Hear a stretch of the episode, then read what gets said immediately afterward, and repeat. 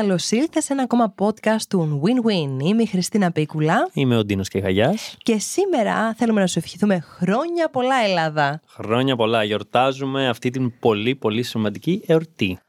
Εθνική επέτειο σήμερα και γιορτάζουμε το όχι, Ντίνο. Mm. Και για το όχι θα μιλήσουμε, Ντίνο, σήμερα. Αχ, αυτό το όχι.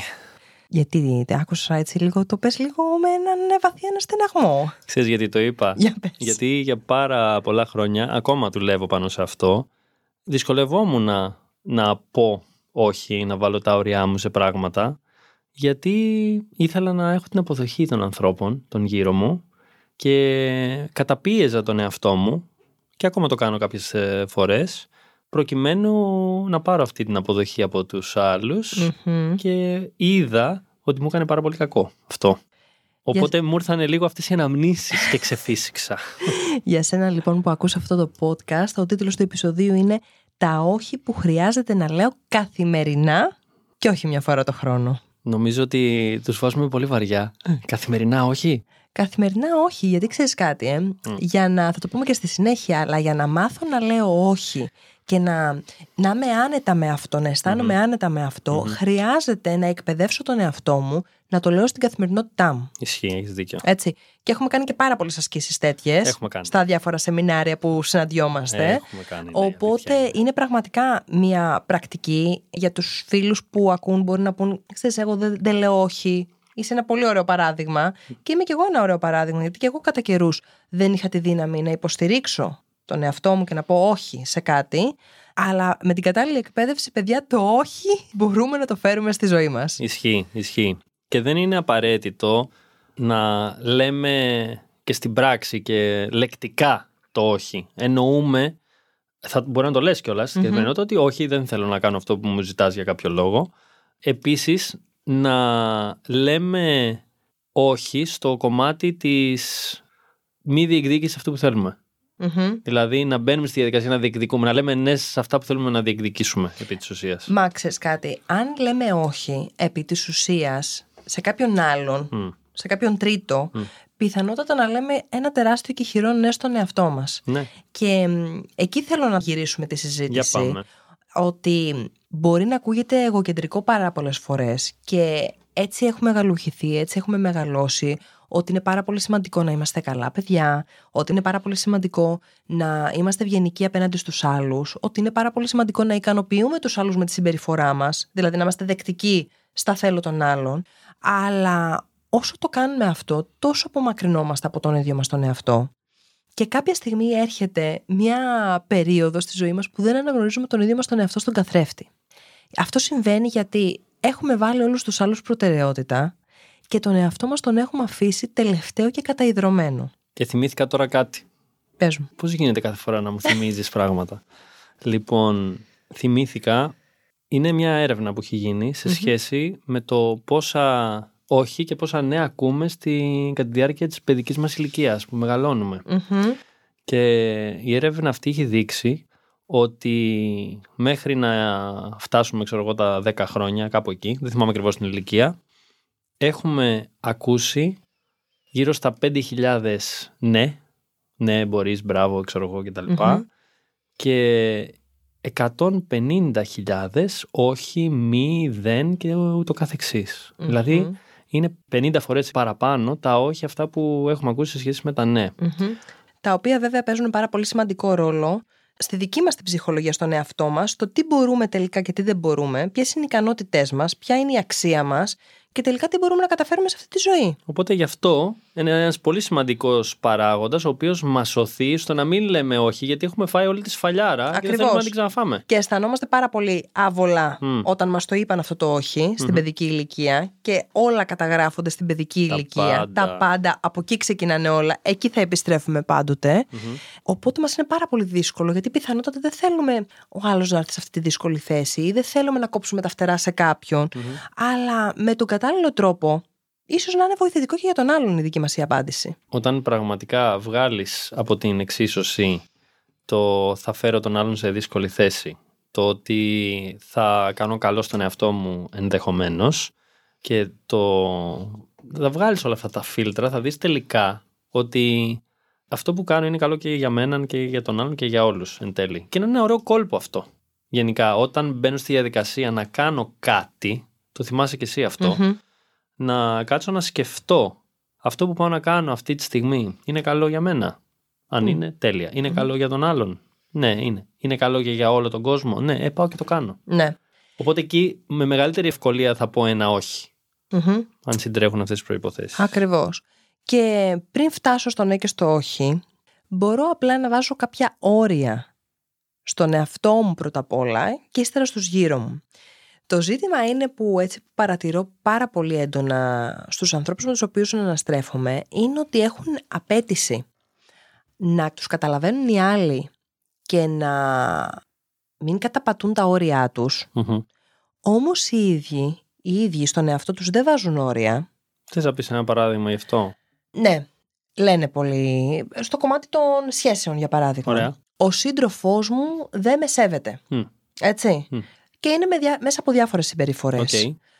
Το ερώτημα είναι, εσύ πόσο συχνά όμως εσέβεσαι. Εσύ τι κάνεις μέσα στην καθημερινότητά σου για να δείξεις τον ίδιο στον εαυτό ότι τον σέβεσαι; Με ξέχασε ο σύντροφός μου. Πόσες φορές εσύ άφησες τον εαυτό σου πίσω και δεν έκανες κάτι που ήθελες πάρα πολύ και θα σου έκανε πάρα πολύ καλό για να κάνεις κάτι άλλο για λογαριασμό κάποιου άλλου; Άρα, τι θέλω να πω, ότι έχουμε απέτηση από τους άλλους να σέβονται τα δικά μας τα όρια, αλλά εμείς δεν είμαστε συνεπείς απέναντι στον εαυτό μας. Και το βλέπει ο άλλος αυτό. Ακριβώς. Γι' αυτό έχει και τη δυνατότητα να το κάνει. Γιατί ένας άνθρωπος ο οποίος είναι αρκετά οριοθετημένος, ξέρει τι θέλει, ακούει τον εαυτό του και τον βάζει σε προτεραιότητα, ο άλλος δεν θα μπει στη διαδικασία καν να καταπατήσει τα όρια, γιατί είναι πάρα πολύ ευδιάκριτα.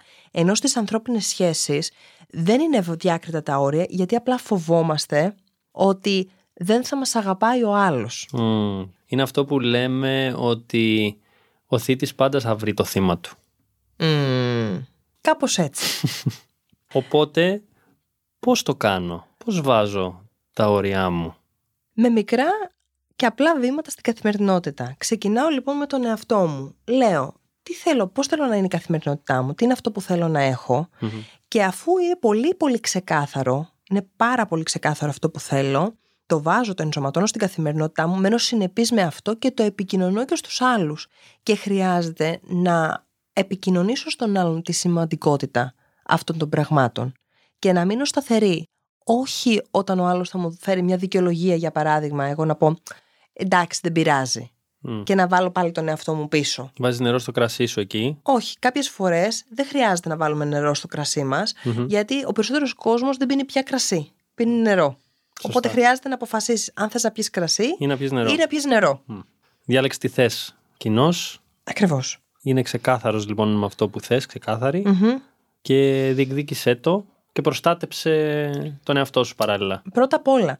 Και είναι πολύ πιο εύκολα τα πράγματα όταν βάζουμε τα όρια, γιατί είναι πολύ ξεκάθαρες οι γραμμές, είναι ξεκάθαρα τα δικά μας τα θέλω και είναι πολύ πιο εύκολο για τον άλλο να τα κατανοήσει, όταν εγώ είμαι ξεκάθαρος με τον εαυτό μου. Μπορώ να το επικοινωνήσω και με καλύτερο τρόπο. Κάτι άλλο που είναι πολύ σημαντικό όταν εγώ μένω σταθερός στα θέλω μου και δεν παρεκκλίνω από αυτά, είναι ότι χτίζω αυτοπεποίθηση και αυτοεκτίμηση. Αυτό στην ουσία όταν είμαι σταθερή και λέω ναι στον εαυτό μου, και δεν μου λέω ακόμα μια φορά όχι για να κάνω το χατήρι κάποιου άλλου, στην ουσία κάνει μια καταγραφή. Οι νευρώνες μου κάνουν κάποιες καταγραφές που λένε: Ξέρεις κάτι, ήσουν εδώ, με υποστήριξες και κάνεις αυτό που χρειάζεσαι. Άρα θα έχω τις αναφορές που χρειάζομαι όταν στο μέλλον είμαι σε μια προκλητική κατάσταση και θεωρώ ότι δεν έχω την κατάλληλη αυτοεκτίμηση ή αυτοπεποίθηση. Έχω χτίσει στο παρελθόν μου λοιπόν τις κατάλληλες αναφορές που θα είναι πάρα πολύ χρήσιμες στο μέλλον για να με βοηθήσουν και να με ενισχύσουν. Και επίσης ένας έξυπνος τρόπος να το διαχωρίσω αυτό, γιατί έχουμε συνηθίσει να αντιδρούμε. δηλαδη να δούμε τι κάνει κάποιος άλλος και αντίστοιχα να κάνουμε εμείς μια ενέργεια, μια αντίδραση κάτι σε αυτό. Μπορούμε να δούμε ότι είμαστε δύο, εγώ και αυτός μου. Και όταν μπαίνω στη διαδικασία να κάνω κάτι που μπορεί να με μειώνει, που μπορεί να με υποτιμά, να βλέπω ότι τι κάνω στον εαυτό μου τώρα, στο άλλο πρόσωπο, για να το εξισώσω να διαχωρίσω λίγο τον εαυτό, να τον δώσω σαν κάποιον άλλον. Ακριβώς. Να βγεις, πω... στην ουσία να βγεις έξω από τον εαυτό σου, σαν να, να αποστασιοποιηθείς και να δεις ένα role playing. Μπράβο. πώς γίνεται και πώς εσύ Τι κάνουν στον άλλον αυτή τη στιγμή που είσαι εσύ πάλι. Ακριβώς. Αυτό. Ακριβώς. Ναι. Και χρειάζεται κιόλας να πενεχοποιήσουμε το όχι που λέμε στον άλλον. Χρειάζεται να κατανοήσουμε ότι δεν σημαίνει ότι είναι κάτι κακό ή ότι εμείς δεν σημαίνει ότι γινόμαστε κακοί εκείνη τη στιγμή. Και έχουμε και εύκολη πρακτική να δώσουμε στους φίλους που μας ακούν. Μμμ. Τι θα έλεγες κάθε φορά που κάποιος σου ζητάει κάτι, θα μου πεις βασικά πώς σου φαίνεται, κάθε φορά που κάποιος σου ζητάει κάτι, η πρώτη απάντηση που θα του δώσει να ήταν όχι. Προκλητικό θα πει κάποιος. Οκ, το Αλλά ναι. δέχομαι. ναι, για να, για να συνηθίσεις να γυμνάσεις το μη του όχι. Βέβαια, γιατί σκέψου τώρα ένας άνθρωπος ο οποίος δεν λέει ποτέ όχι, Μμμ. πόσο προκλητικό πραγματικά και δύσκολο τολμώ να πω είναι να ξεκινήσει να λέει όχι. Είναι μια προκλητική άσκηση αυτή. Αλλά μόνο έτσι θα εκπαιδευτούν αν στην καθημερινότητά τους η πρώτη απάντηση δεν έχει να κάνει αν θα κάνουν ή δεν θα κάνουν τελικά Μμμ. το task που τους ζητάει ο άλλος, Ωραία. αλλά να εκπαιδευτούν στο να λένε σε πρώτη φάση το όχι. Δηλαδή, παράδειγμα, Ντινό, την Πέμπτη θες να πάμε να πιούμε ένα ποτό; Όχι.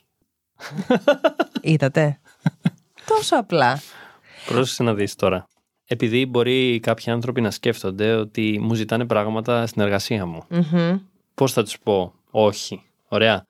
Μπορώ να ξεκινήσω να διακρίνω από πριν όταν κάποιος μου ζητάει κάτι και θα έλεγα συνήθως ναι, μην το ξεκινήσω κατευθείαν στην εργασία και μου πούνε μετά τι έγινε τώρα. Ότι δεν είμαι επαγγελματίας, ότι συνεπής δεν και είμαι τα λοιπά. συνεπής, ναι, και Ωραία. να ξεκινήσω και συνεργάσιμος. να επιλέξω ότι εκεί που συνήθως θα έλεγα ναι, γιατί θέλω να ευχαριστήσω τον άλλον και να μην έχει κάποια μεγάλη συνέπεια στην καθημερινότητά μου αυτό, απλά να το εξασκήσω. Δηλαδή αυτό που μου πες τώρα, θες να πάμε για ένα καφέ; Και συνήθως θα σου έλεγα ναι, γιατί είσαι φίλη μου και θέλω να περνάμε καλά και δεν θέλω να σου πω όχι, γιατί θα νομίζεις ότι σε απορρίπτω και τέτοια πράγματα. Εκεί να πω όχι. Εκεί Ναι. να πω όχι. Όχι, π.χ. θέλω να μου φτιάξεις αυτή την αναφορά στην εργασία και να πεις όχι, δεν στη φτιάχνω. Ναι, αλλά κοίταξε να δεις. Πρόσεξε. Υπάρχει όμως και μια δικλίδα ασφαλείας εδώ. Για πες. Μπορεί να έρθει ο προϊστάμενος και να σου πει ε, θέλω τη συγκεκριμένη αναφορά να μου την έχεις σήμερα το απόγευμα έτοιμη. Μμ. Και εσύ σε πέντε λεπτά να σχολάς. Σωστά. Έτσι. Σωστά. Μπορείς να πεις όχι, Ναι, σωστά. όχι δεν μπορώ να την έχω έτοιμη, μπορώ όμως να την έχω έτοιμη αύριο το πρωί. Ναι. Εκεί λοιπόν να βάλουμε και λίγο την δική μας κρίση Μμμ. και να σκεφτούμε απλά πού θα μας ζορίσει λιγότερο, αλλά να αρχίσει να κάνουμε κάτι που μας ζορίζει. Αυτό είναι λέω. Και να το κάνουμε βήμα-βήμα σταδιακά. Και εγώ θα το πάω και λίγο πιο πέρα. Σιγά μην δεν το πήγαινες. Και μ' αρέσει αυτό. Παρατηρήστε λίγο την καθημερινότητά σας. Και πιάστε τον εαυτό σας όταν πρόκειται να απαντήσετε, να δώσετε μια απάντηση στο ναι ή όχι. Μμμ. Δώστε σε πρώτη φάση την απάντηση που θέλετε εκείνη τη στιγμή να δώσετε και καταγράψτε τελικά αυτή την απάντηση ήθελα να τη δώσω ή είπα ναι γιατί φοβήθηκα Μμμ. ότι θα στεναχωρήσω, φοβήθηκα ότι θα πληγώσω, φοβήθηκα ότι θα με απορρίψουν αν πω κάτι διαφορετικό. Βρείτε το λόγο πίσω από την απάντηση που έχετε δώσει. Ναι. Γιατί μπορεί να λέτε ναι και να είστε πάρα πολύ ευχαριστημένοι και ικανοποιημένοι. Μμμ. Το θέμα είναι να το δουν οι άνθρωποι, Ντίνο μου, οι οποίοι πραγματικά δυσκολεύονται, έχουν υιοθετήσει, για παράδειγμα, ένα ρόλο καλού παιδιού Μμ. που τους έχουν μάθει ότι έτσι είναι τα πράγματα. Οπότε όσο πιο πολύ συχνά λες ναι και βοηθάς τέλος πάντων τον περίγυρό σου, τόσο πιο καλός είσαι, τόσο πιο καλό παιδί είσαι, τόσο πιο αγαπητό παιδί είσαι. Οπότε αν δυσκολεύεστε και βλέπετε ότι δεν έχετε ικανοποίηση, δεν ικανοποιήσετε στις ανθρώπινες σχέσεις σας, στην καθημερινότητά σας, εκεί μάλλον χρειάζεται να ελέγξετε τα ναι και τα όχι που λέτε. Ναι, και να πιάσω αυτό που είπες πριν, το ποιο είναι το συνέστημα που αισθάνομαι εκείνη τη στιγμή. Δηλαδή, φοβάμαι, στεναχωριέμαι, πιέζομαι, ζορίζομαι, αγχώνομαι, στρεσάρομαι. Τι γίνεται εκεί πέρα, ποιο είναι το συνέστημα; Και εκεί θα καταλάβω λοιπόν ότι κάτι πρέπει να γίνει, κάτι πρέπει να αλλάξω. Και σταδιακά με τον τρόπο που είπαμε να αρχίσει να εξασκήσεις το μη του όχι. Το μη του όχι. Σαν να πηγαίνεις γυμναστήριο. Έτσι. Άρα λοιπόν το όχι είναι μια πολύ μικρή λέξη η οποία έχει τεράστια δύναμη τόσο σε εμάς όσο και στον περίγυρό μας. Δείτε το γιατί δεν το λέτε. Μμ. Ας δούμε κι εμείς α, αν το λέμε ή δεν το λέμε. Γιατί και εγώ σίγουρα δυσκολεύομαι σε κάποιες ε, Σίγουρα, καταστάσεις στη ζωή σίγουρα. μου ακόμα. Δεν σταματάει η εξέλιξη. Σε κάποια σημεία αδυνατούμε όλοι μας να λέμε το όχι εκεί που χρειάζεται. Να το πούμε. Ωστόσο, αυτό. Άσκηση. για τον Άσκηση, καθένα. λοιπόν, Αναλόγως για με τον το σε καθένα ποια μας. πίστα βρίσκεται. Άσκηση για όλους μας λοιπόν. Μμ. Πού λέμε όχι και πού λέμε ναι και για ποιους λόγους τα λέμε. Και Να τα μοιραστούμε κιόλας. να τα μοιραστούμε. Περιμένουμε τα σχόλιά σας. Δίνω, σε ευχαριστώ πάρα πολύ για αυτό το υπέροχο επεισόδιο. Χριστίνα, σε ευχαριστώ πάρα πολύ. Ευχόμαστε να έχετε ένα υπέροχο πουσουκού της εθνικής εορτής και είναι και ευκαιρία τώρα να το εξασκήσετε και να πείτε ότι το κάνω κιόλας λόγω της γιορτής αυτής που έχουμε. να τιμήσουμε την ημέρα. Έτσι. Τα λέμε σε κάποιο επόμενο επεισόδιο του podcast Win-Win. Χριστίνα, ευχαριστώ πάρα πολύ. Δίνω, σε ευχαριστώ.